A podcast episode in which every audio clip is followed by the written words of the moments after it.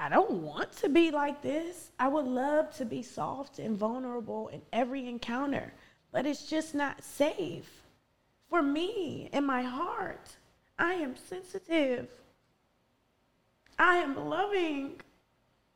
I am a nurturer. I'm a mother. And I want to be that way with everybody. I'm a protector. Oh my God.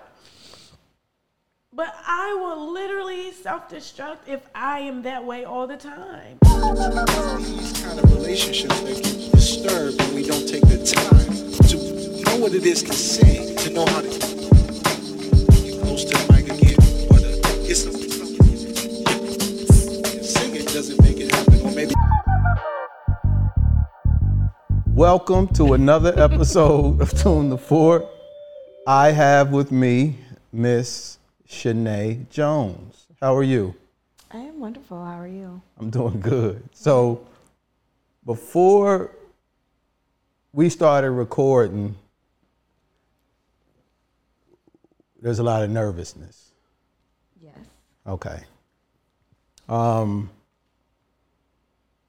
sometimes I think the best way to address shit is just to get it out, put some light on it, look at it, and it'll go away. So, by us doing that, by me doing that right now, I'm putting it out there, we're good. Right? Okay. Oh, here we go. All right. So, Because you say it's okay, it's okay. making right. I make it okay, and you're and you're looking at me like, okay, you do, bet. So we came to know each other through um, a segment I did with Rissy Cat, the anti-ratchet superhero. Shout out to Rissy Cat. Um, I started following you and we started following each other. And one of the things I noticed in on your page is that you are a creative. I think somewhere in my mind I gravitate to that kind of energy. People who like to recycle ideas, recycle stuff and create new things and and and I saw some video footage and I saw some clothes and then I started to look a little bit deeper and saw um, the word chrysalis. Chrysalis. Chrysalis. Yeah. What is chrysalis? Like, what is it to me, or Yes. what is like the actual definition of the word? Both. Uh, so the chrysalis is like the cocoon where a butterfly is born. That is where the caterpillar creates its space to transform into something new. And um, I have vintage clothing brand that is called Chrysalis 76. Um, and I chose that name because I love butterflies. Uh, they have a special meaning to me. And my favorite era is like the 70s and the 60s. So that's where the 76 comes from. But I just want to use my brand and my platform to transform how people think about fashion um, and style and just encourage people to create their own identities and trends around fashion. Um, my brand is a lot of vintage and repurposed items, um, reconstructed items, and my focus is sustainability. Um, That's why I just want to educate people and encourage people to incorporate vintage and secondhand and crafted things and small black businesses into their everyday life, into their wardrobe. Um, but yeah, that's that's where it comes from. What does fashion mean to you? A lot, probably too much. Um, I use clothing to express myself, to communicate with people without communicating with them or before I get to communicate with them. Um, one day it's gonna be leggings and a t-shirt, um, it's very comfortable, casual, and then the next day I have on a whole ass gown and six inch platforms, just whatever I'm feeling, I express it through my clothes. Or if, even if I'm feeling down, if I put on a really cute outfit, it makes me feel better. I love fashion. Um, I've always loved fashion. Ever since I was a little girl, I was drawing and sketching and making clothes for dolls, and my grandmother taught me how to sew. Um, it's just how I express myself. I think I grew up in a space where I wasn't always allowed to say or do the things that I wanted to do, but I was given that space and that creativity when it came came to clothing. Like I would literally be at my aunt's house and she had scarves and belts and I would they would they would just leave me in the room for hours and I would just be upstairs making a prom dress out of scarves. Oh, wow. and, like tying stuff together and that's just that's always been my vibe. I love clothes. I love fashion. I love everything about it. So it's interesting because I um I've always been into like design and architecture. Mm-hmm. So like the chair you're sitting in is a chair that I wanted when I was a little boy. I didn't know what the fuck name of the chair was. I didn't know its significance to the design world. I didn't know any of that. I just knew that I wanted that chair and I kept it in my mind and as I got older, so I talk through things in that way too, and it's very intentional when I do it. And it's one of the things that I feel like I I picked up on, and you know, like going through your feed is that you are very intentional with what you're wearing. It's like you're you're saying something, and one last question before I get that. Do you quilt too? I've made a quilt one time. So do you, okay. I don't quilt. So like I don't know how to sew really well. I know how to make things that I need to make. I know how to alter things. Okay, I got you. But my friend who is an artist, hi Bonnie, she's one of the people who like is constantly like encouraging me and like pulling things out of me and giving me opportunities to show more of my creative side. Um, and she's an artist and she got commissioned for this project and she had a vision and she reached out to me like can you make this quilt um and i did it and she loved it even though i was like driving myself crazy because i wanted everything to be perfect like i don't measure everything i just use my eyes i was never good at math so like that part Me of sewing is really Horrible. hard for me. so I'm like, uh, I'm gonna trace this, sew these together. If it's too big, I'm gonna cut it. The same way. I don't hang up TVs. Don't get me to measure a motherfucking thing. I'm, my, my nails are gonna be off a little bit, like all that shit. So I get it. Um, so expression is something that's important. Very important to me. Other than fashion, what other ways are you expressing yourself? My existence. Okay. Um, my son, how I cook, how I love, how I decorated my home, how I dance. All my expression. And you said you never really felt like you were connected to that earlier in that way, or you felt like it was kind of restricted in a way? Yes. Okay. or it wasn't it was nurtured to the extent of it being a hobby or a plaything but like never like a life like and i think a lot of people are are discovering you know through just evolution um and tools like social media that you people who didn't know people who weren't given the opportunity to create a life in whatever way they wanted to create a life are seeing other people do it. I'm like, oh, shit, hold on. I could make a life doing shit I like to do. Like, I don't have to go and get a business degree. Like, I don't have to do that. Like, I can make money and be okay on my own. Yeah. So I think that's more of an accurate statement. You um you did a short film. You produced it. Yes. Did the costume work for it? Or Yes. Talk about that project. Um.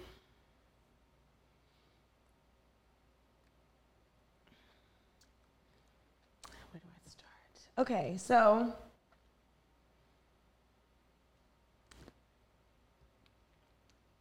school doesn't teach you a lot of African American history. You don't learn about all of the great writers and creatives and musicians. It's just, you know, a few. Madam C.J. Walker and Langston Hughes, whatever, during Black History Month. Um, and I had an experience, and maybe we'll talk about that really put like race in my face in a way that I hadn't experienced it before, and that encouraged me to take to to learn more about myself, learn more about this country, and in that process, I decided to take a class at Prince George's Community College.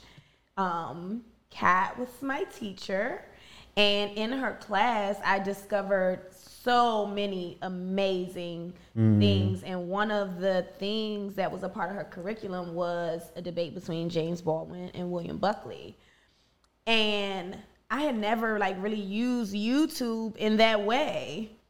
Like I didn't like clearly YouTube is just like infinite. Yeah. And I was like, what?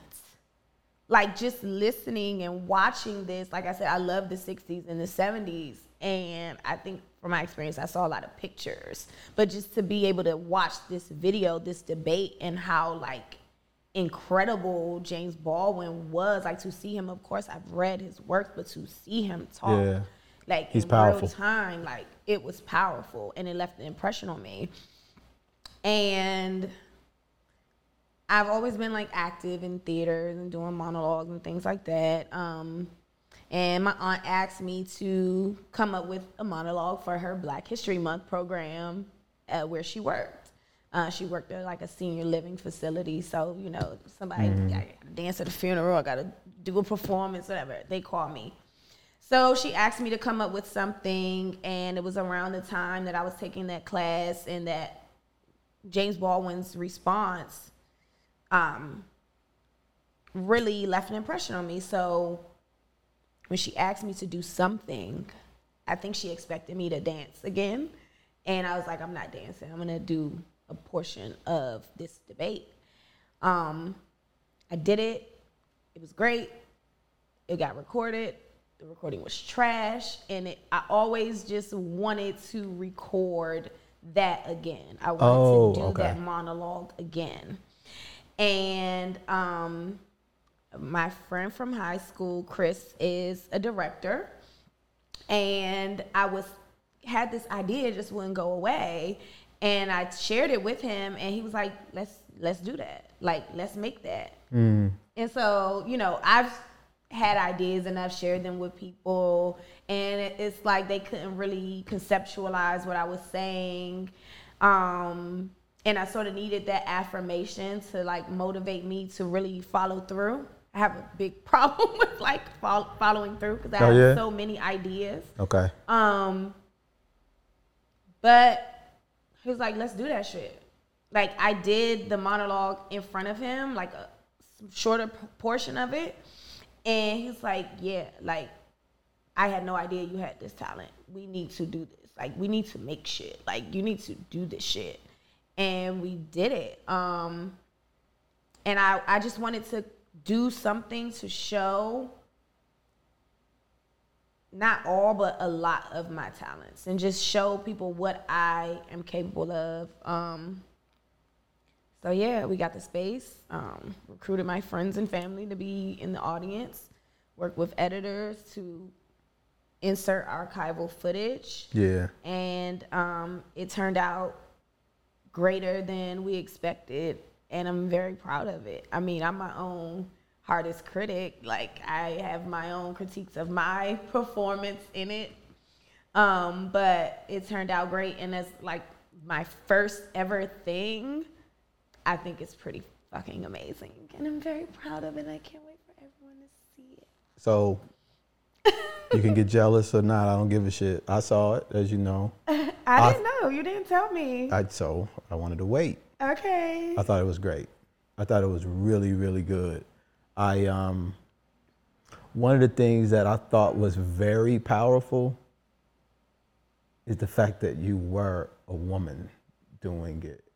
And and and because the the the speech it wasn't a gender based thing, but just knowing that a woman and then just you having your short hair and you were channeling in this way and the way that you were moving back and forth and then having the footage, you know, kind of um, put over top in certain areas. It was even even the moments when that was happening and the visuals of it, it was a very powerful thing. And I showed it to a couple of people. And they were like, huh. And I was and, and so yeah, it was very What did the huh mean?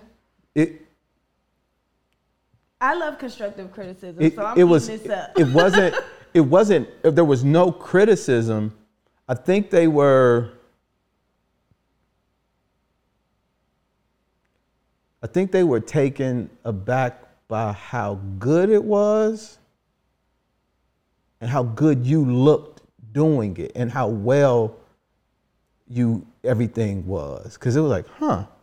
It, it- was it was that not like a, oh that could have been better or anything like that. It was just that it was i showed two people very two people particularly two people whose opinions i um hold very high and they both were like that's their way of saying yeah, like you ever seen a dude like a, a music dude and you hear something like yeah, that's Like, what I was about to reference. That meme that I saw. that's what it was ago. that's what it was That's good. so yeah I'm very like you know the old adage. I'm an artist and I'm sensitive about my shit. So Oh. like showing people is like me being butt ass naked, like holding my breath. Like what, what's the reaction gonna be? But I've as I've shared it more and more, I've kind of released that, yeah and I'm kind of settling into like having people see it and showing more people.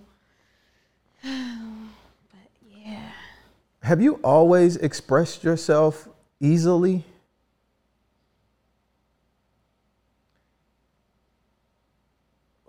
you finna make me cry. um, I would say that's my natural instinct, but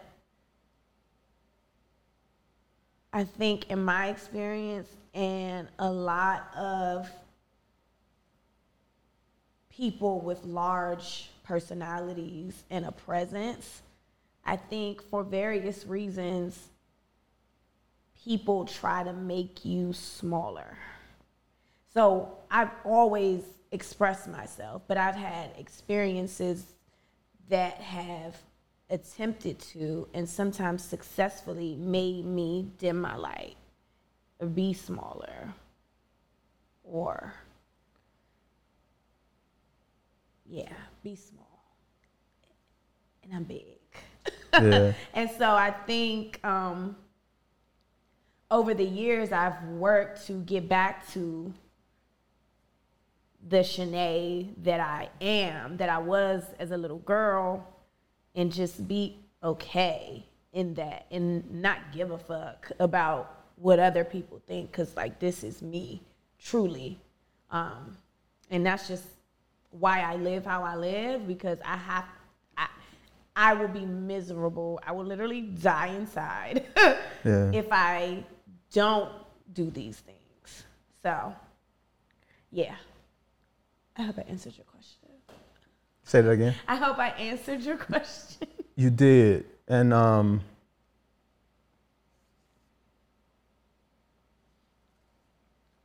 were these men that were trying to dim your light? No. Men, women, teachers, parents, family, friends. Mm. Just people who didn't understand.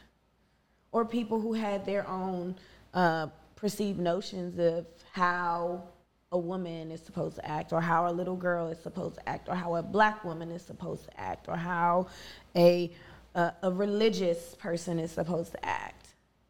Uh, boxes. Yeah. That was something you said earlier. You don't like boxes.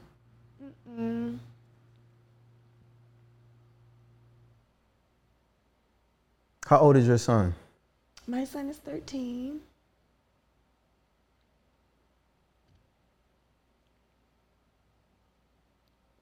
Um, when we were talking earlier, and I was going through some of the pictures that I was telling you about on, on Instagram, um, I've been having this conversation with women about this concept of, and I don't, and I really want this part of it to be, I guess, like a conversation. Um, so if I'm wilding, nigga, you wilding. Okay. I have no ego. I just have opinions that can shift, and I can let that shit go. So please correct me. I will. Um,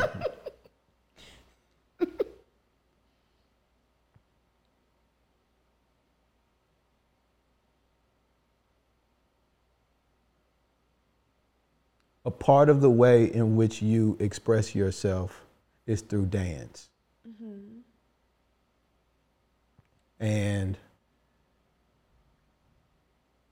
that was the thing that actually, so I was looking at all of these dots on, this is how I think, so forgive me if it doesn't translate. I was looking at all of these dots on your feed, and then one of the dots that popped up that made some of the other dots make sense or connect in certain ways was a post that you had made about you being an exotic dancer. And I replied and I was like, oh, is this you? Would you mind to come on? And I was like, hold on, that don't look right because it mm-hmm. looks like I might be. But in our first conversation before you came on today, we had a long, I would say about 45 minutes conversation, just about what we would talk about, a little bit about you and a little bit about me. And after that conversation, I started digging a little bit more. And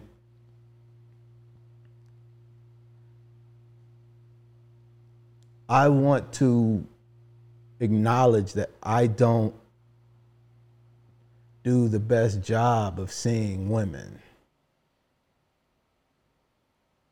And It's wonderful that you know that you don't do a good job yeah, women.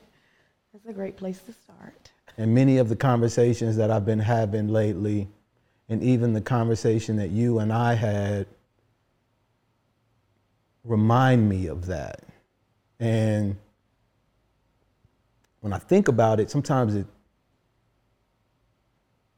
I feel real sad on the inside of myself because I'm not acknowledging like the beauty and the story of whatever that thing is that I'm looking at and just narrowing it down, putting it into a box, mm-hmm. right?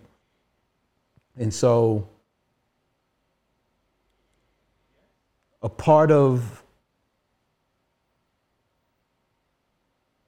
what I want to talk about is what it's like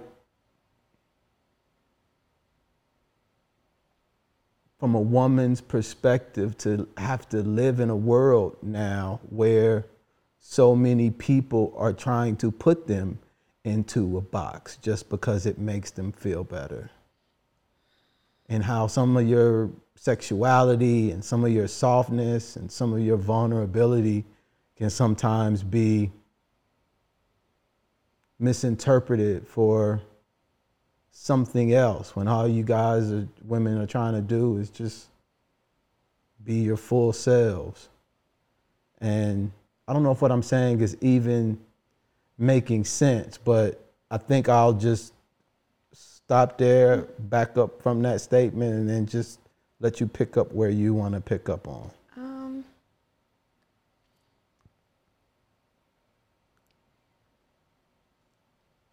I want to say I love being a woman.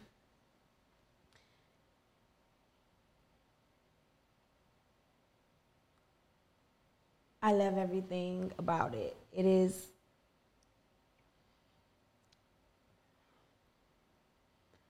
and especially being a black woman.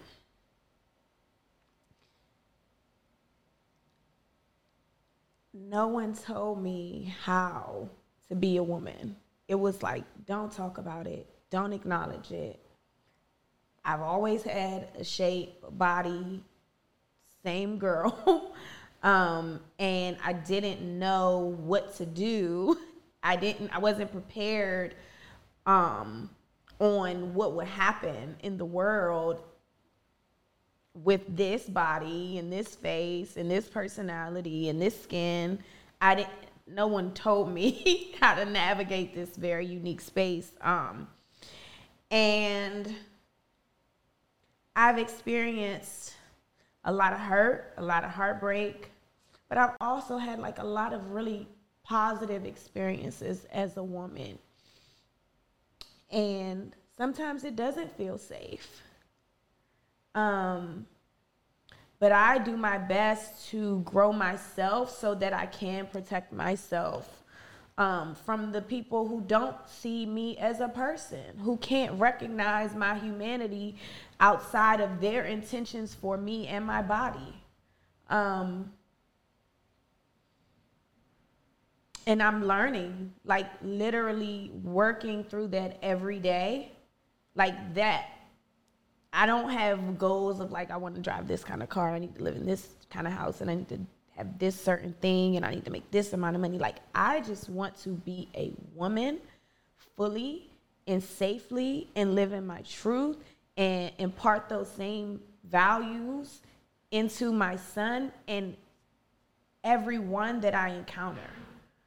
I have to be my authentic self. Um, and I'm learning every day what that means and what that means for me. And I just try to share that with the people that I encounter. And I just want to meet other women who are doing the same thing, who are resisting the programming of what it means to be modest, what it means to be respectable. What it means to be protected, valued. Who who determines who determines those things? Um, Hey, yeah, yeah. I, I, I challenge everything. I ask why. Um, and I challenge people's thought processes, especially being an exotic dancer, stripper. I can't be intelligent and be here. If I can't be intelligent and be here, what does that say about you? Because we're in the same space.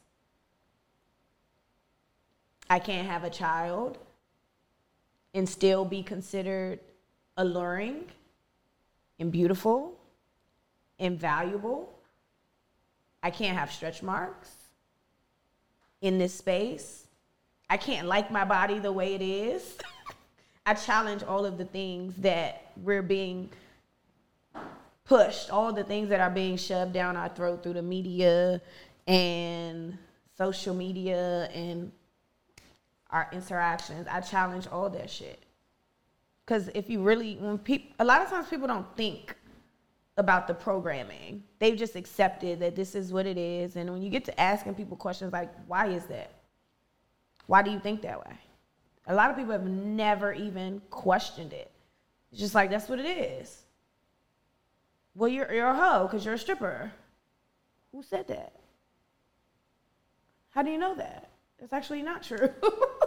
like, who told you that? Why do you believe that?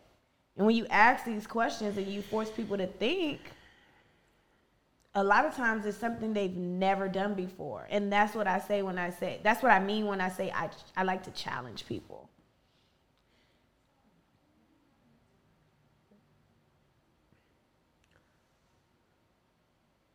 So I used to always want a little girl. Why? I don't know. Always, if I ever had a child, I always wanted a daughter. And like the older that I'm getting, and the more I'm listening to like women talk, as they're talking, I'm always envisioning them as a little girl.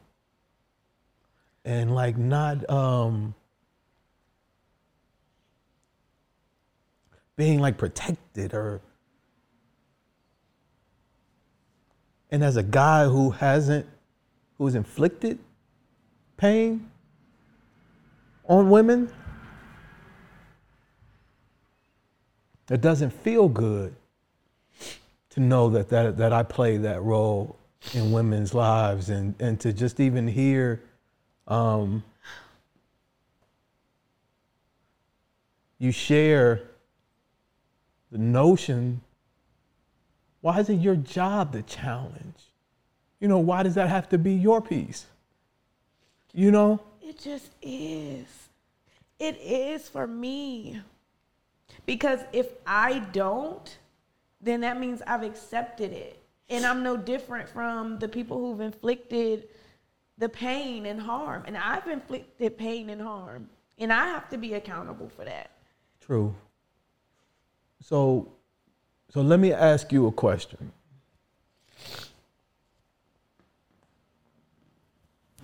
Because this is what I see on the male side. Makeup is ruined. You're right, my makeup is ruined.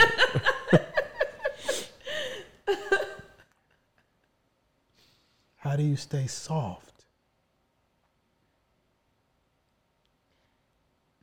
And I don't. Sometimes I don't. Sometimes it gets rough when I want it to be nice and easy. but but isn't that isn't that your, your isn't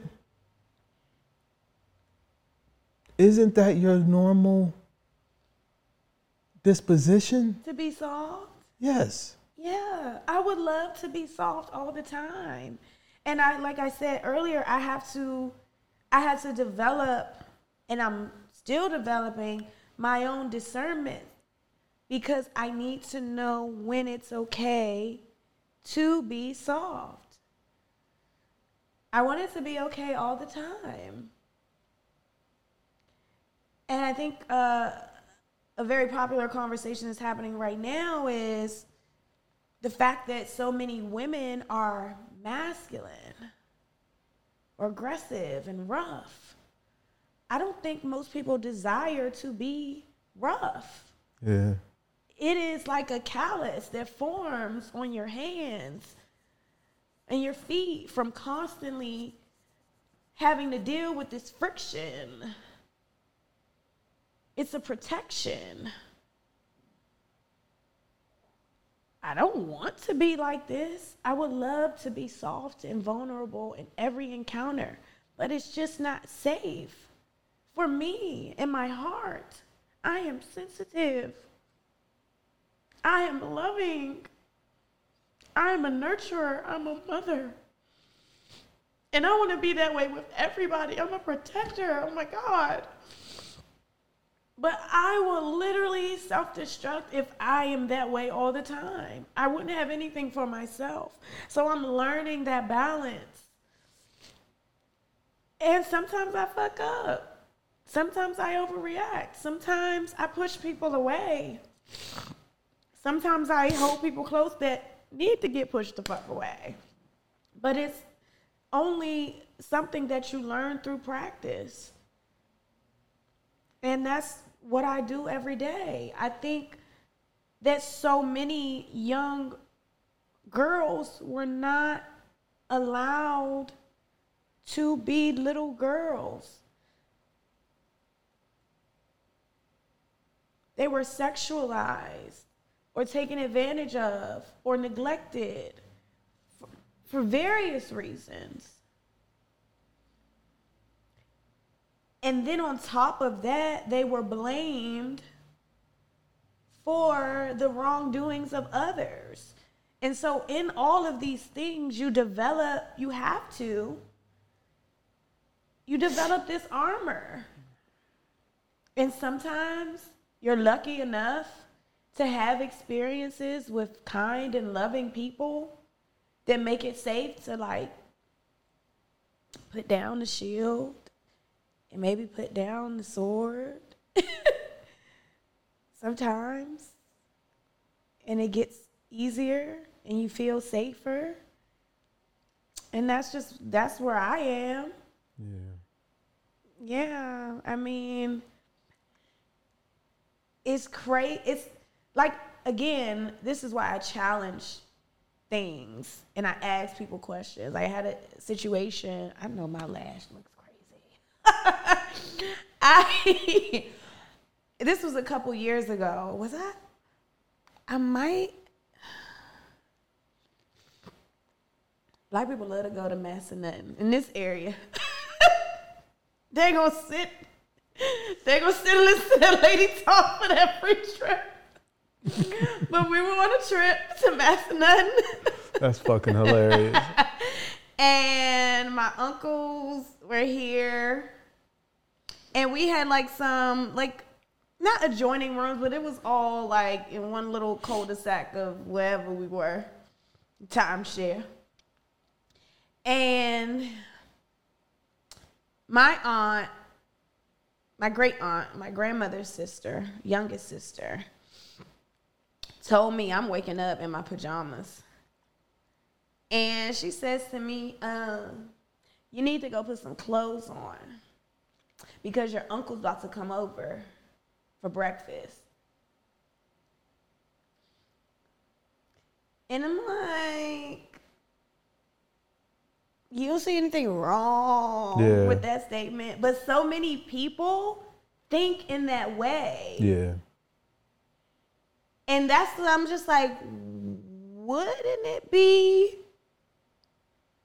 more appropriate for me to wear whatever the fuck I want? And if he's looking at me in a way that's inappropriate as my great uncle, like check him.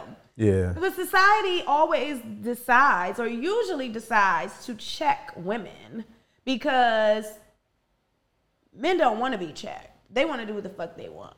And the onus is typically on women to, like I said, be modest. And whatever men do, it's like, well, men can't control themselves. You don't understand testosterone. And and what you need to do is cover up. And you need to change yourself. Because they can't control themselves. I refuse to accept that because that's bullshit. I do too. So yeah.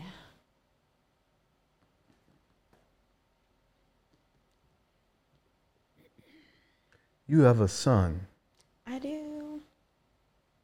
And he's growing up in this world. And every single thing you just said about all these other men has the potential to make it to your son. Mm-hmm. How do you resolve that? I addressed it head on. I what I feel I lacked in my childhood was knowledge. There were conversations that weren't being had. They tried to keep me in the dark about things. Ignorance is not bliss. It's harmful. It's harmful. And I strongly Probably because my grandfather had me listen to WTOP where knowledge is power. With Diane Rehm, but she, This is all of it. she's four. What's salt and pepper? She's like, ah. no, we're gonna listen to Diane Rehm. But my grandfather always had me listen to talk radio, and I believe that knowledge is power. And so I want to give my son balance.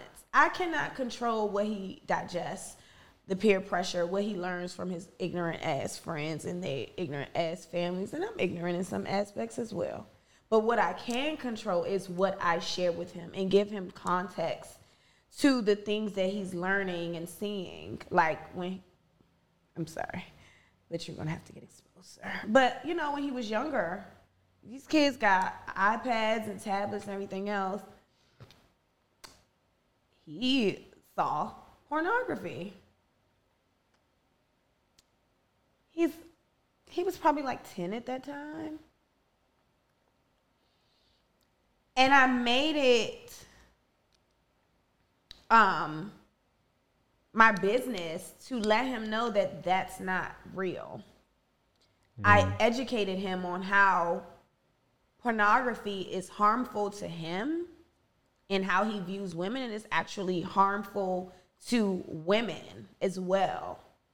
And that is the on, that's the only way I know how to I can't control it, but I can add some context and balance to it, to all the things he's getting because he's getting a lot. Yeah. And while he's getting all of this, I'm giving him this. And hopefully he can discern somewhere what's real. Um, and maybe he won't become a fuck boy. I don't know. But I have no control over that. And that's another thing that I've had to understand um, through being a parent is that you have no control over the outcome. And you got to be okay with that. And all I have control over is what I do and what I share with him. And he's going to turn out to be whoever he is. But I just want to create a space for him to be that. Roots and wings. This is home. You can go and do and be whoever you want but that you always have a sp- safe space here. Um, but that's just what I do, and I know my I get on my son's nerves. Yeah. I annoy the fuck out of him, but I feel like that's my job. I'm always talking to him. I'm always having the uncomfortable conversations where I'm like, I'm sure he's like, oh my god, my mother. But I want him to feel that way. I want you to have a wealth of knowledge. I tell him everything everything I could think of. Everything is a teaching moment, teachable moment, and I, that's that's that's all I could really do. What did you tell him about your dancing? Yeah. Um.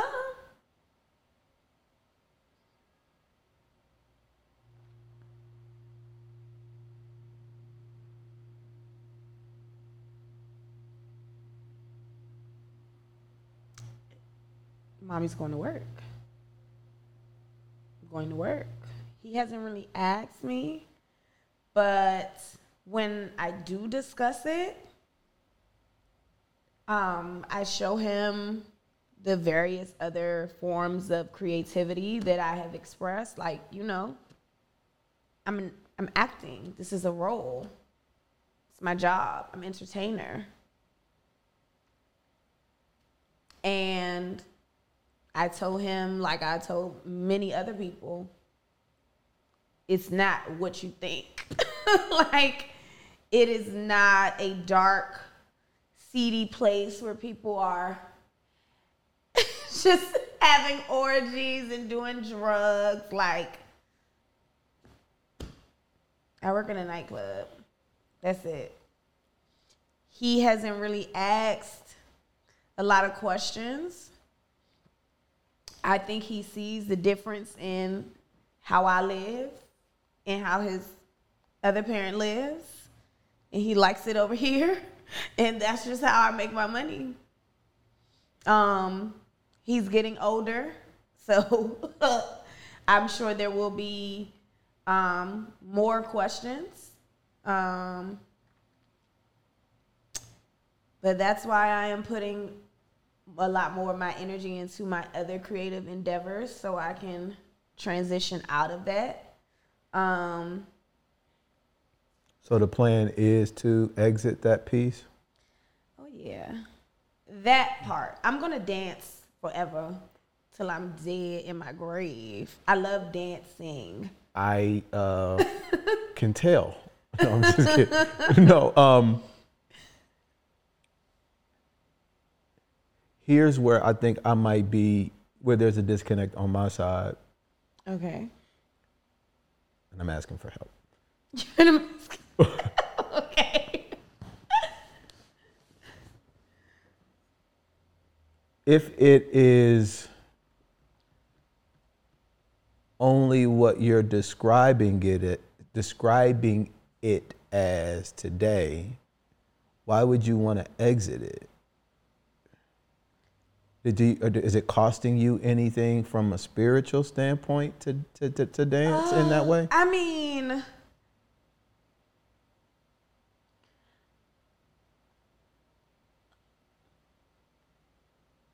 I grapple with that concept because who the fuck said you need to stop when you turn 30? Who made that rule? I know who made it. That was A a, dude. question. A man Yeah. because it's not about your body looking different. It's not about being old. It's about your mind. It's about the fact that men and women hate it when women have control over their bodies and use their bodies to get power. We all know that beauty and bodies and aesthetics are important in the world. But then we get mad at people who capitalize off that yeah. shit. Yeah, it's crazy, And right? then if you cap, then it's like, all right, bitch, you got three years to capitalize on it. Then that's enough. Then you got to be miserable with the rest of us, okay? but when you have a long-lasting career and you created and maintained a lifestyle that a lot of people don't ever get to, there is a lot of resentment mm-hmm.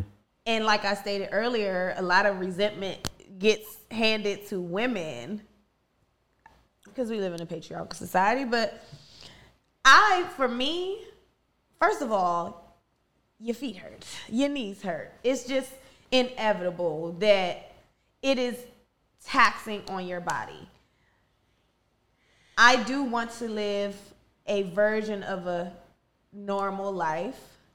Um, and I realize that it's gonna be unless I have a partner who works nights and has like, you know, a similar lifestyle to mine, that it's gonna be hard to maintain a relationship because a partner is gonna wanna be sleeping with you at night. Not you coming in at 3 a.m. four hours before he gotta wake up. And it just it it may work, but for most people that just won't work. Like it just logistically will not work. So and don't I love I love dancing. And the, then the idea is like everybody is supposed to be dancing with an exit plan in mind. Like you're mm. not supposed to like being a dancer. You're supposed to be down and out. Putting your way through college. yes. Some players supposed to be club type shit. Like, no, I'm in this motherfucker. I like dancing. I like What do you like about it? Oh, so, I've been to strip clubs here, a few here or there. I used to be, I used to be in them heavy, okay. I haven't been I'm to a strip club. About you. huh? It's been a long Mercedes, time. you know this nigga. it's been a long time, but I, I, I definitely, I definitely, I definitely tricked off some cash in a few of them joints. I gotta admit, love a trick. I gotta admit that. I gotta admit that. And I was and I was so I was the dude who would just pick once. I would sit back and look and I'd be like, okay, I like her. So I'm about to focus on her. That was my MO. So anyway, You said I could take you away from all this. you was that guy? no, no, no, no. no, my shit wasn't that You don't have to bad. be here. Like, you don't have to be. Why are you doing this? I'm talking about focusing my energy and, and money. Okay. So I wouldn't tip a bunch of women. I would uh-huh. just find one woman that I was interested in and just and then just tip her. Not to not to save her, but Got but it. anyway, probably too much information. But damn, where was I going? I don't know. You said you've been to strip Oh, clubs. You so- oh, yeah, yeah, yeah, what yeah. I like about it. Do you like the the? Is it just the dancing piece of it? I feel like the dudes are too motherfucking creep. That's not the piece of. I'm answering a question that I'm asked. what do you like most about dancing? Uh, naturally, the money. Um, and the freedom. I am a free spirit. I had a baby before I had a real job. And so when I started working, I started working with this huge responsibility. And I was doing like administrative work and I was miserable. I'm not a morning person. I wake up in the morning. I don't want to be talking to people in the morning. So the whole corporate America, that thing, all of that, I hated it from the dress, I hated all of it. And I was just miserable.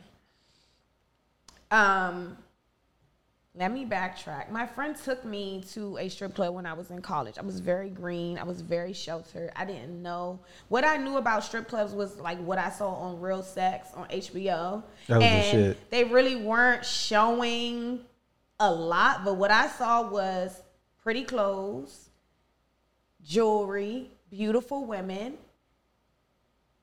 I loved it. And I always had danced like my whole life. So it was just like a performance. Um, and like I stated earlier, I was supported in that as a hobby.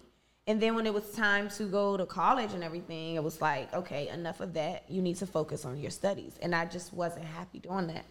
My friends took me to a strip club before I had my son. I danced maybe four or five times. And guilt and shame and respectability, politics and all that shit and all the things that I'm supposed to be as a woman and no man is gonna love me or respect me if I'm a dancer. Let me stop this now. If my family finds out, all, all that internal dialogue happened and I stopped and I got a boyfriend and I got pregnant and I had a baby and that shit ended and I was trying to work and I had money to survive, but I didn't have any disposable income to actually have fun and enjoy my time with my son. And so I'm like, this shit ain't working. Like this, this is I hate this for me. so Yeah. one of my friends um wanted me to audition with her and we went out to baltimore i auditioned with her we both got hired and i was like yeah they called us in said we needed some we need dancers for this happy hour shift whoever can come please come and I went and I made seven hundred dollars, which is what I was making in a week at that time in one night. And I was like, "Oh yeah, this is the life for me." And they had oysters in there for free. So You like oysters? I do. Okay. But just I love free food. I think everyone loves free food. But to answer your question, I love the freedom, the financial freedom, and just the overall freedom that I experience being a dancer. I love performing. I actually, I think when people, the number one comment that I get was probably number two. The first one is like, your ass is so soft. But the second most common uh, compliment that I get in that space is that like, oh, you're actually a dancer. Like you're not just grinding. Like you actually are a dancer. And that's what I love about it. It's activating my sacral chakra. I love it. I love owning my body. And Mm. the other thing that I love is that it allows me to safely because we got security. You don't know my number. You don't know my name. You don't know where I live. I may never see you again. It allows me to safely receive that attention from men in a safe space because doing that like out in the world is not always safe. And so I'm I get fed my ego, I have one, gets fed in that space. I'm around beautiful women. I get to have fun for a living. And it's very hard to like go away from that, but I love it. You have to there's so many different like clubs and you have everything from like really low end, really have women that are on drugs and men that on drugs, pimps and all that other shit. You have spaces like that. And then you have clubs where I work. Shout out to assets. um, where it's not that. It's an elevated experience. Everybody is on top of their game from the hair to the makeup to the body to the shoes to the nails to the toes. My club is owned by a black woman. I love that. Like, Is that a different experience with a with a black woman running yes the joint? no. Okay. because as even still her condition has been conditioned so I got you. I got you. I Yeah. Got you. I got you. so it's better it's not perfect but there's definitely a difference there's certain things that i there's certain things that i've dealt with in male run clubs that i don't ever have to deal with in that space so Do you think the social cost with dancing is is fair?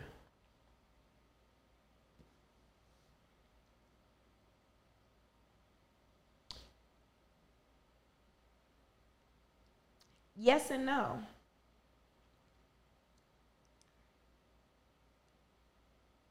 I spent a lot of time trying to prove myself or prove my worth to people who were determined to view me as worthless because of how I made my money.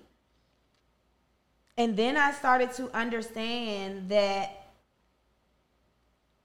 that's not just about me. That's not just about dancing. Yeah. That's not my issue. That's their issue. Because if you fail to see the humanity in me, you fail to see the humanity in a plethora of beautiful people in this world. And so, whatever the social cost is, people who fuck with me are going to fuck with me regardless. And if you don't want to deal with me because I'm a dancer, that's literally your loss. Um, and I can't try to like convince people of my value outside of that. Like, oh well. Do dudes? Do, uh, is it hard to get? Is it hard to stay in relationships with dudes? Well, I think my situation is a little different because I grew up in a single parent home. And so being in a relationship was never like my goal or focus. I'm a chronic loner. I'm very okay with being by myself. I was never boy crazy. I was never longing for like relationships. I really like being by myself. Um But you didn't answer the question. It's though. not hard. I, I don't know. I don't think like the dancing is the thing that makes it hard to maintain a relationship. Like For you, for the For for, the dude, you ain't never heard a dude. A dude ain't never came to you and be like, "Yo, I'm really feeling you, but I can't deal with this other shit over here." A dude ain't done that. Yeah, but once you got really, once I got into who that person really was, I didn't really want to be with them anyway. Okay. So like, is it the dancing or we just we just not compatible? Like it's Yeah, yeah, I feel you because you weren't you weren't feeling it. It ain't like it ain't like you it ain't like you had a uh, a prize, and I, I see what you mean. It's just like okay. So you ain't in the you're not you're not you're a loner. Mm. That's what you said, a loner? Yes. Okay. You said it like, um, you okay? Yes. All right. Um, that's interesting. So you said you. When the last time you've been in a relationship? Last year. Oh, okay. So it ain't like you ain't.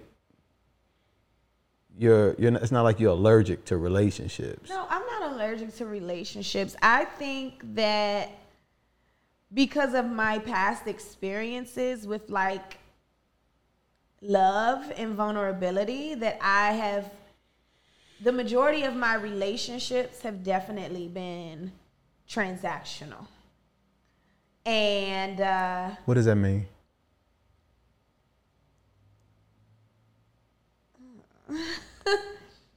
I was there for the benefits.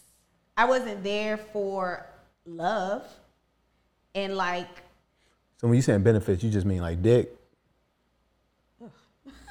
no. I, I'm saying. I don't know. I mean like money. money. Okay, okay. Companionship, not Okay. the dick. Okay, okay. I'm, I'm asking. I did. It, I would even barely like it. I don't know. so, okay.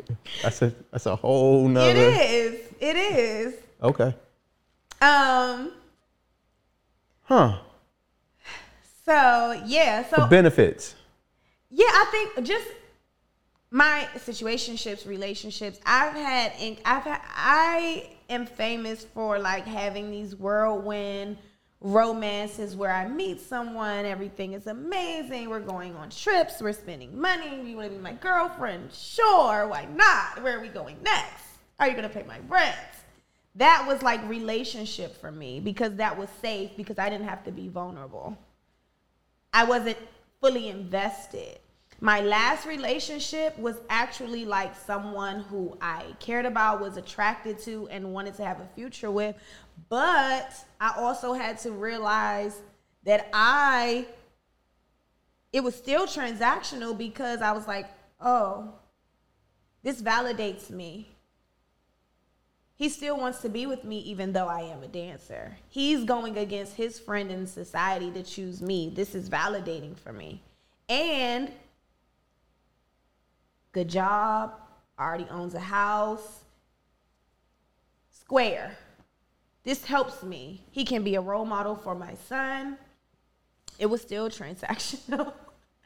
even though I thought it wasn't. And I had to be like, no, Shanae, you gotta be real. Like, you don't wanna be with this man. so, I, So so you really didn't want to be with him. It was just the surface stuff. It, yeah. I, Okay. Yeah, I was like, my family will like him. I I can more easily transition out of. It took the responsibility away from me. I was es- escaping. I was trying to escape the work of like really feeding and putting energy into all of my creative talents and using that to make a living for myself and then like finding a partner along the way maybe i was i was trying to take the easy way out like oh i could just align myself with this man and i'm just move into his house and then i don't have to learn how to buy a house like i don't have to face that process i don't have to face that responsibility i can just And this is the dude from last year. Mm-hmm. Okay. Have you ever been in a relationship where you felt vulnerable? Mm-hmm. Just been a long time ago, or yeah about i had a baby with him that's the last one, yeah 13 years ago. Mm-hmm.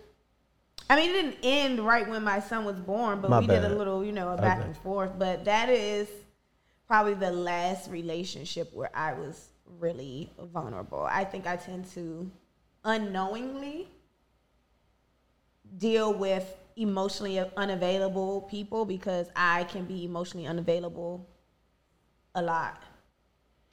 So what would you? What do you think you would do if you met an emotionally available dude now? my mind said bust it wide open but what i would do is i would be, i would feel safe to be vulnerable You wouldn't run. You wouldn't fuck it up. I mean, who's to say? I don't know. I mean, I, I don't cause it. I'm just. I was trying to think about the dude from last year. He seemed. Was he? Was he emotionally available? Absolutely not. Oh, okay. He was just throwing money at shit. No. Okay, so it wasn't that type of transactional with him.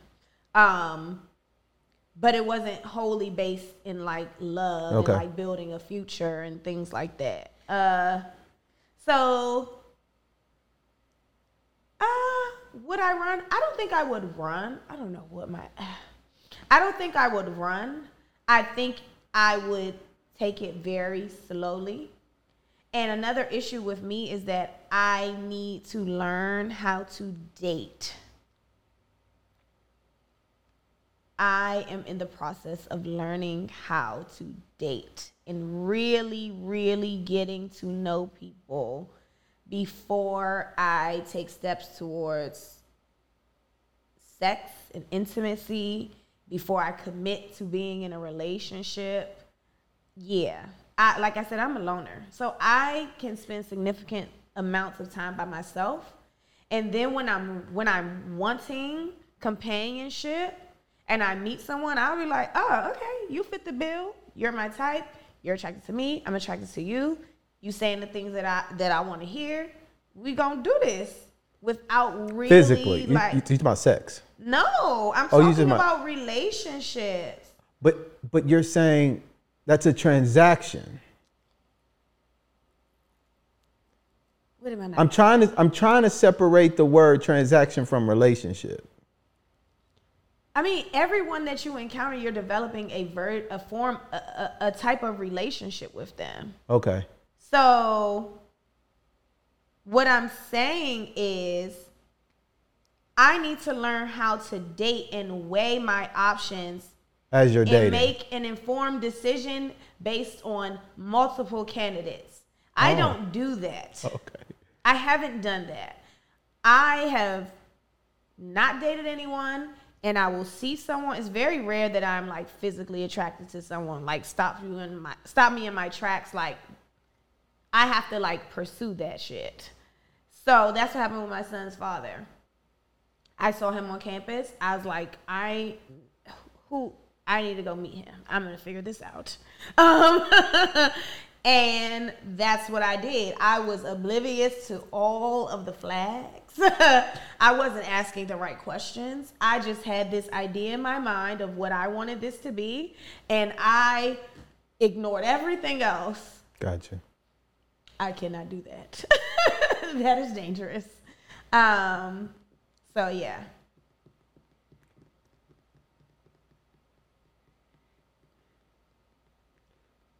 You said something about sex, and that was a whole nother thing about dick. Okay. Are you not that into sex?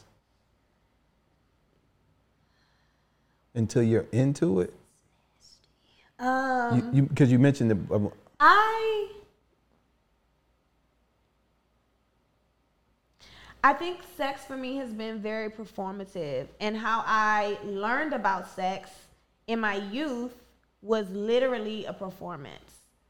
Um hmm.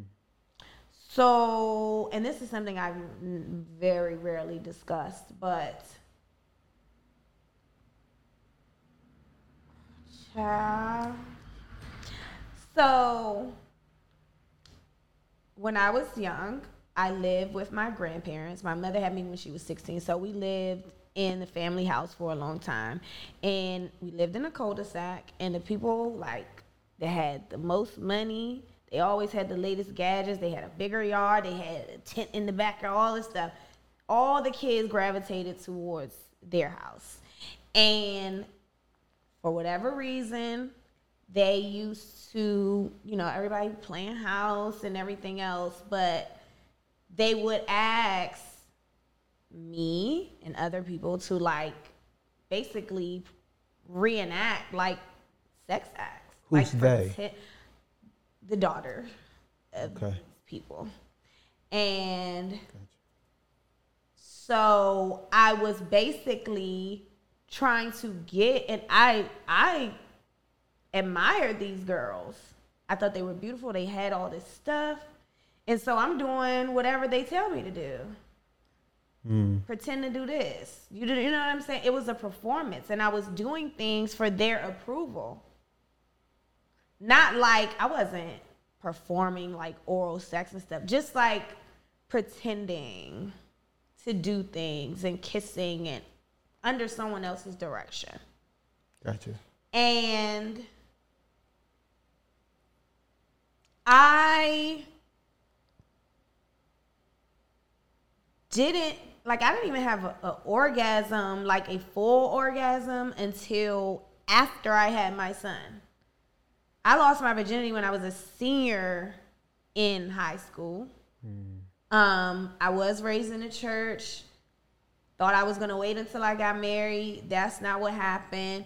But I didn't know the pleasure that I was supposed to receive. My pleasure came from satisfying or making other people happy, like literally being a people pleaser. So now, as I learn more about my body and about sex, it has a whole different meaning for me. It's not just an act, it's not performative. I really want to have a connection with someone who is interested in my pleasure as well because I already know that I can make you come.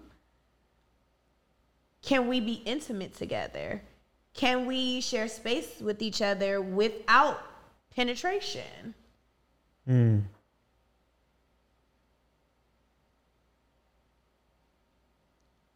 Are you going to be okay with the fact that I might not want to have sex on certain nights and not go and do it with someone else just so that you can get your nut off? Those are conversations that a lot of people are not having That you have. that I'm that I'm learning that I need to have because I have enjoyed sex. Sex is cool, but what I don't like is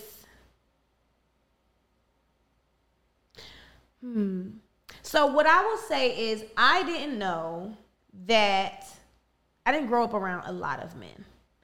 I didn't know that some men will lie, say they want to be in a relationship, pretend to actually like you, and their only intention is to have sex with you. I didn't know that.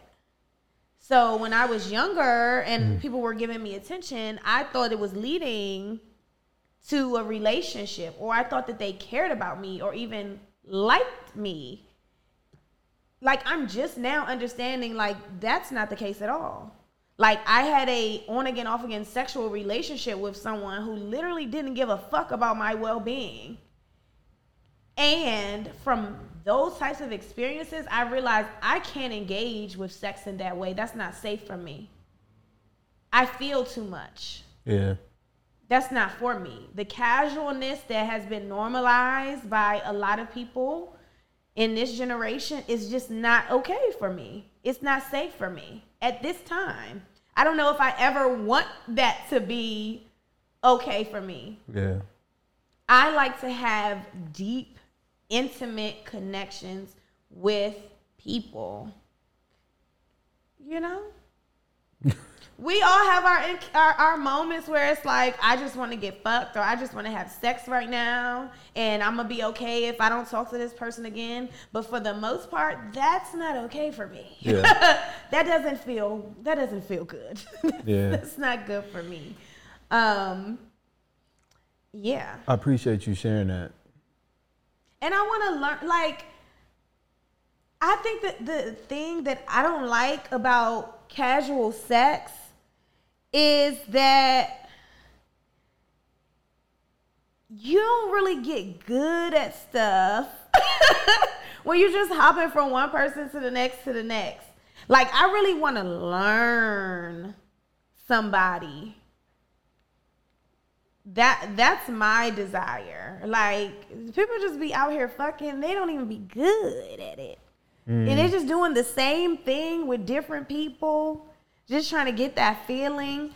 I don't want that. I I, I just I I need it to be intense. I need it to be intense. But that's it. I that's all. I'm trying to process. Yeah. What I do you you. I mean, what do you think about that? Because that's the part of the that is part of why I don't deal with my ex anymore. Because I started to learn that sex was just sex to him. And I had to remove myself from that situation. You know, it's familiar. We didn't talk for some months. I was still holding on to that fantasy of like what this could be. And I tried to go back to that space and I just had to be I literally had sex with him and then blocked him because I'm just like I can't I, I can't engage with this person in this way. It's just not healthy for me. I have these um I have carnal desires for sure. Like and some of them are kind of out there a little bit. Okay, I don't know. No, they they and a lot of my sexual prowess so to speak was about variety for a while and a lot of that was because I wasn't able to be vulnerable in a specific way. I struggle with intimacy. Um, and I didn't understand that until recently that there's a difference between intimacy and sex. And so, and I didn't understand how I was using sex to avoid intimacy. And, um, and they're kind of, I'm still working through the intimacy part because it's just so vulnerable to me in a lot of ways. Um, and I still struggle with this. I'm still processing the idea of like not being enough or having somebody judge me and not acknowledge a part of me that I'm trying to hide. And so the intimacy part, for me, intimacy is just about opening up a pathway to just share energy. Um, the physical piece is the easiest part. Um, but that is the piece that I struggle with in the past. Um, and, and, and, and the physical piece is also something that when I'm trying to process the physical, I'm sorry, when I'm trying to process the intimacy piece, the physical is starting it can be can be a struggle sometimes because I'm trying to I used to separate them. So I would have like women that I would use.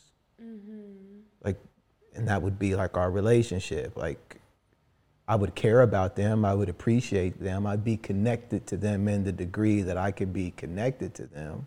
But I'd also have to, at the end of the day or at the end of the night or whatever, I'd have to leave and go do something else. So I would enter into that space and give what I was capable of giving as long as I was getting what I wanted at that particular moment. And there'd be an agreement, an agreement um, in that way. But like to to actually put all of that shit to the side and be like, no, I'm gonna be with one woman. I'm gonna focus on connecting with her in the most intimate way possible. And then have, you know, sexual interaction and all of that on top of it too um, is a different exercise for me. Yeah. So that's that's what I meant when I said like the relationships were transactional. Yeah. It's not about money exchanging hands. It's about I'm using you for this purpose. I'm not Yeah. I'm not experiencing you as a whole person. And you're not experiencing me as a whole person. And You that's what I cared I about the most. am. Yeah. What's the what, what's your when you just said that, what's your first feeling about doing that with somebody now?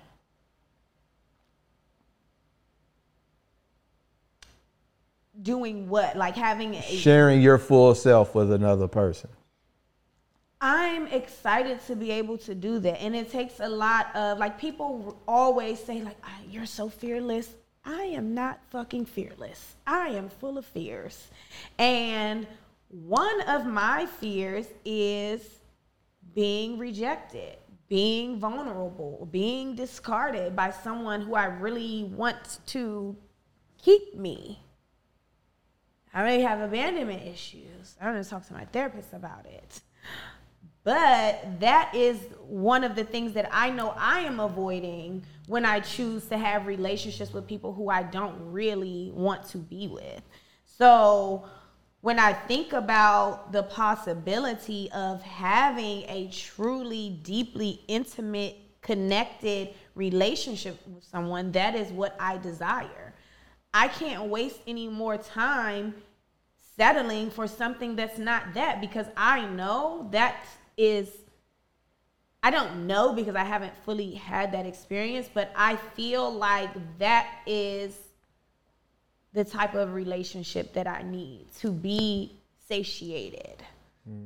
Um, and anything else is not enough.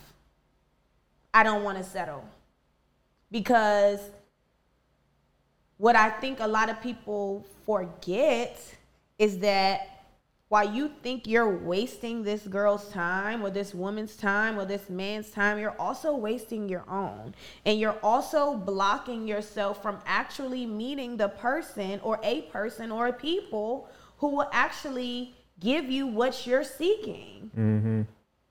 Because you're just having this placeholder occupy your time and your space for years at a time and you're doing your own self a disservice. And that's that is literally what i said to my ex like come on bruh. Like let's be real. You don't really want to be with me. I don't really want to be with you.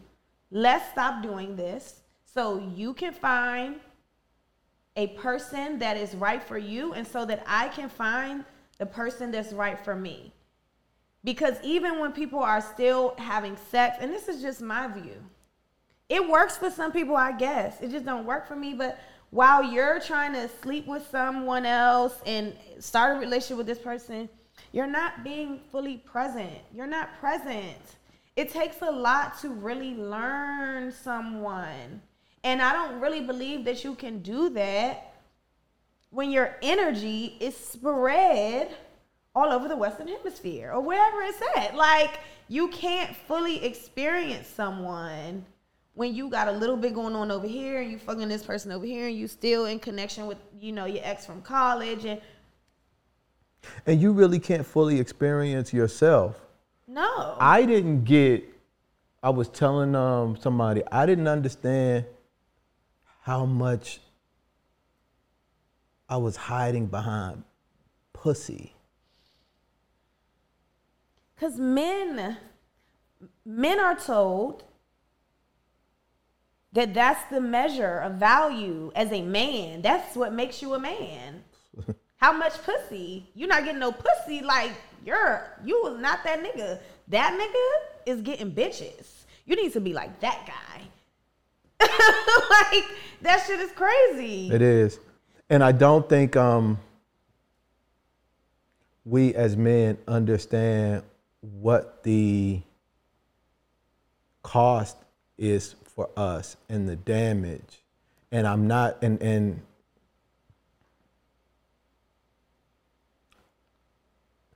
and I'm trying to live a life, I guess, now where I can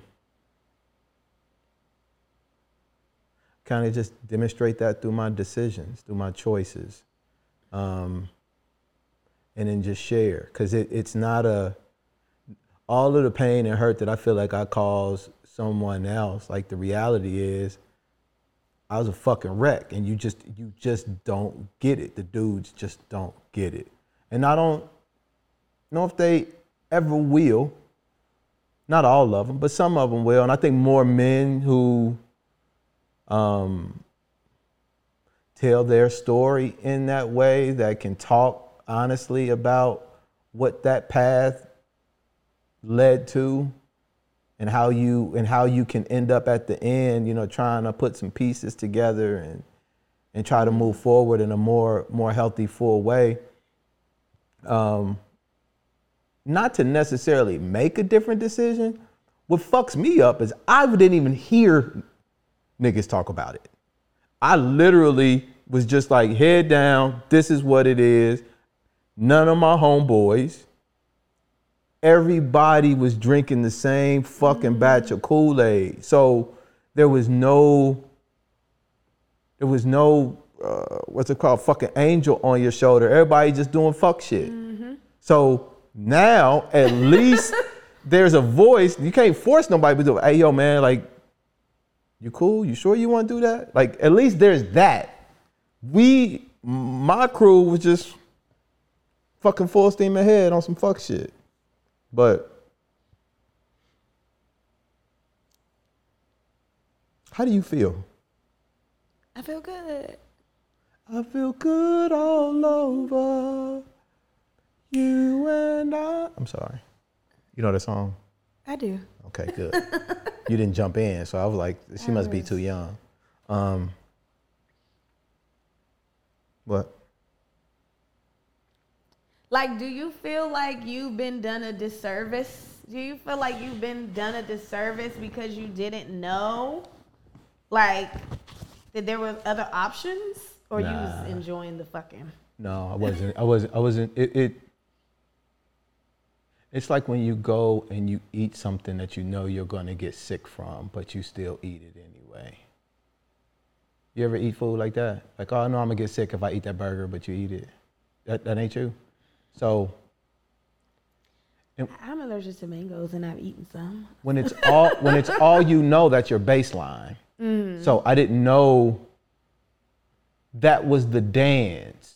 I didn't mm. know what was connected to it because I da- I didn't look deeply enough to see what the shit was connected to. Once I start pulling this string, mm. I realized what else it's all connected to. Would you like, you put your head down? You just got all these societal reinforcements that say, go get some ass, or go do this, or go play this game, or go play this role, whatever the fuck it is. But I don't feel like I was necessarily because the reality is I'm trying to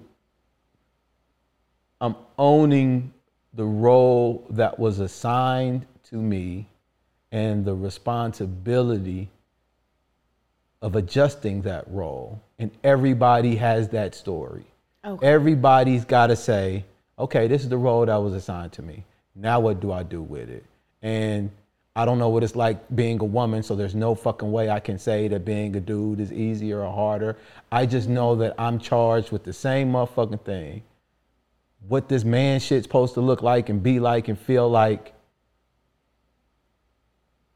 I gotta challenge that with love to the degree that I can and make sure that I'm not overcorrecting in a way that actually causes more harm than I would have done than than than just keeping it. I don't want to be on this all like, you know, fuck women shit. Like, no, they got their own thing that they need to deal with. And that's one of the reasons why, like when you came on, I know some of my thoughts are fucked up about some of these things. The only way they're going to get better is by acknowledging them, by at least saying, okay, I got this fault, I got this feeling, because I'm giving somebody an opportunity to check me on that shit. I know, I know I'm missing something. I just need somebody to care enough to share their perspective and give me an opportunity to see, you know, what I'm missing. And that's the feeling that I honestly got when I was looking at your shit earlier. I was like, there's this, there's so much more to this woman. I got a feeling of happiness. I got a feeling of play. I got a feeling of like giddy and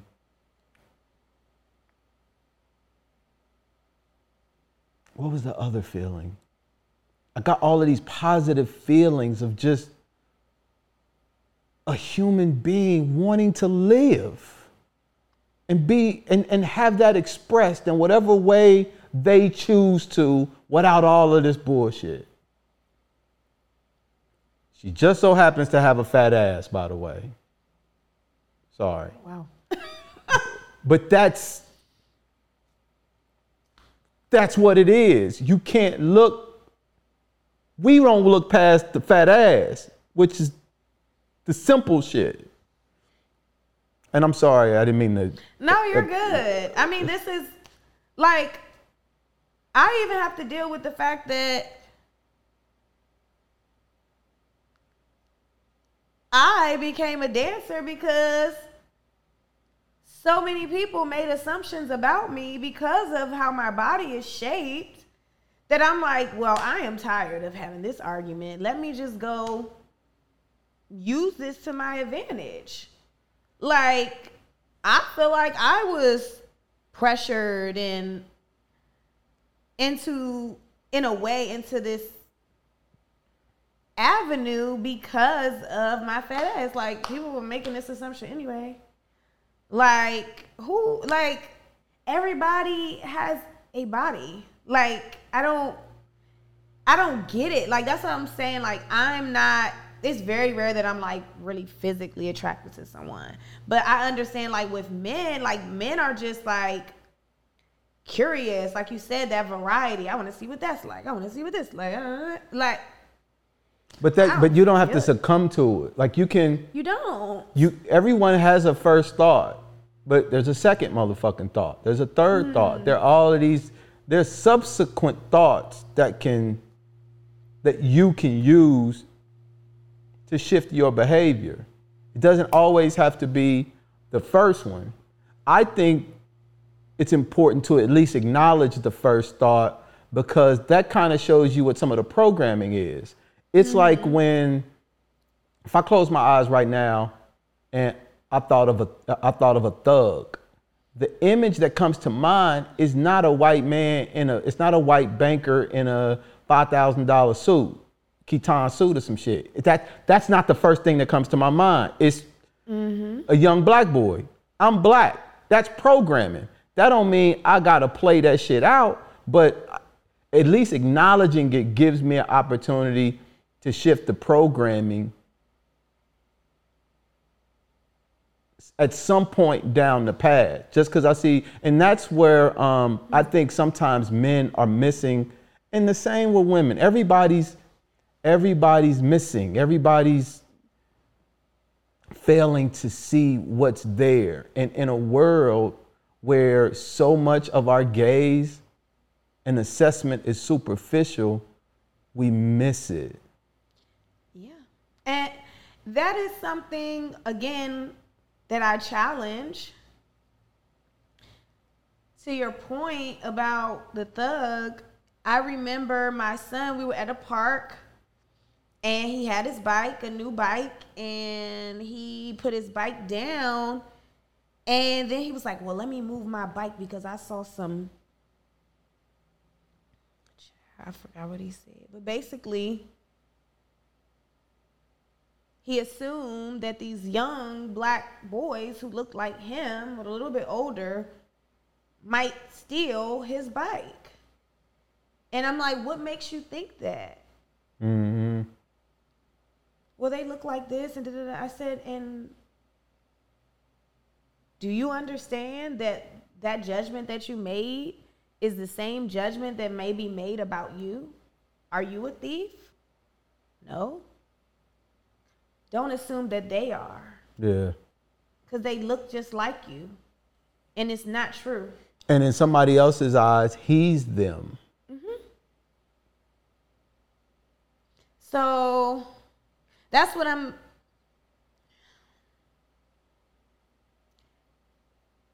I didn't get this in my performance piece, but that is one of the things that James Baldwin talks about during this debate is that what white people fail to see in black people is the same thing that they fail to see in French people, in African people, in Indian people. You miss the very essence of being a human being.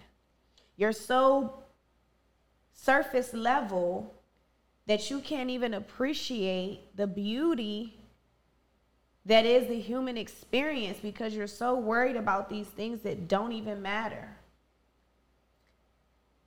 We miss so much. We miss genuine, beautiful people, beautiful experiences because we're so worried about what it looked like, what it what it's driving, what it got on, the ass. It's a lot of bitches with fat asses, fake and otherwise. Means nothing. What's going on in here? What's going on in here? You never can get to that because you're so worried about this. And now I'm being I'm beginning to be able to see when that's happening to me. Mm.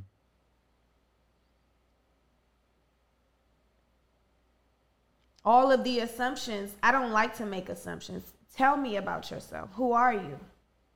I don't I'm not about to look at your watch and your shoes and your car and make a assessment about your value and how I should try to interact with you because I need to know about your character. Mm-hmm. I need to know about your heart. I need to know how you were raised. I need to know who you love. What are you reading?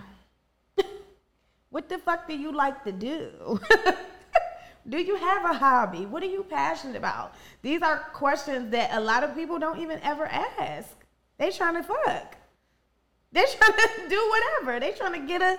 They trying to network. They trying to get some money out of this. this crazy. Anyway, I just want to have deeper connections.